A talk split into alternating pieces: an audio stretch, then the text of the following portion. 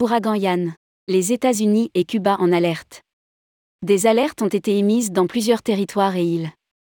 La Floride aux États-Unis, les îles Caïmans ou encore Cuba sont en alerte avec le passage annoncé de l'ouragan Yann. Rédigé par Céline Imri le lundi 26 septembre 2022.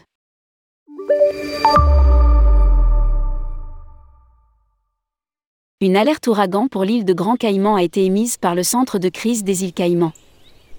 D'importantes précipitations sont prévues dès la journée du lundi 26 septembre 2022 et s'étendront sur la journée de mardi 27 septembre 2022. Indique le ministère de l'Europe et des Affaires étrangères.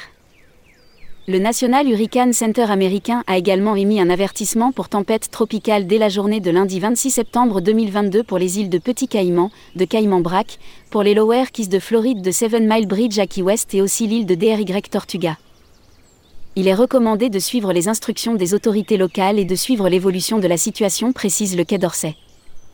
Le ministère de l'Europe et des Affaires étrangères a rappelé dès la mi-septembre dans sa rubrique Conseil aux voyageurs pour les États-Unis que la saison des ouragans se déroule de juin à novembre dans l'Atlantique Nord.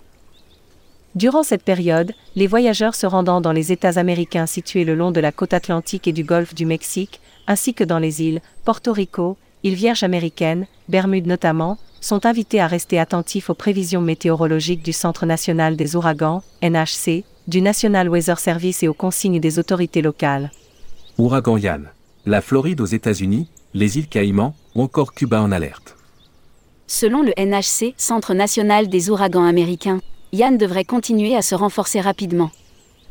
Les conditions dans l'ouest de Cuba vont se détériorer ce soir et cette nuit avec des vents importants et des ondes de tempête le président américain Joe Biden a placé 24 comtés des régions concernées aux États-Unis en état d'urgence. À lire aussi, la météo à Miami selon les mois. Tempête Fiona.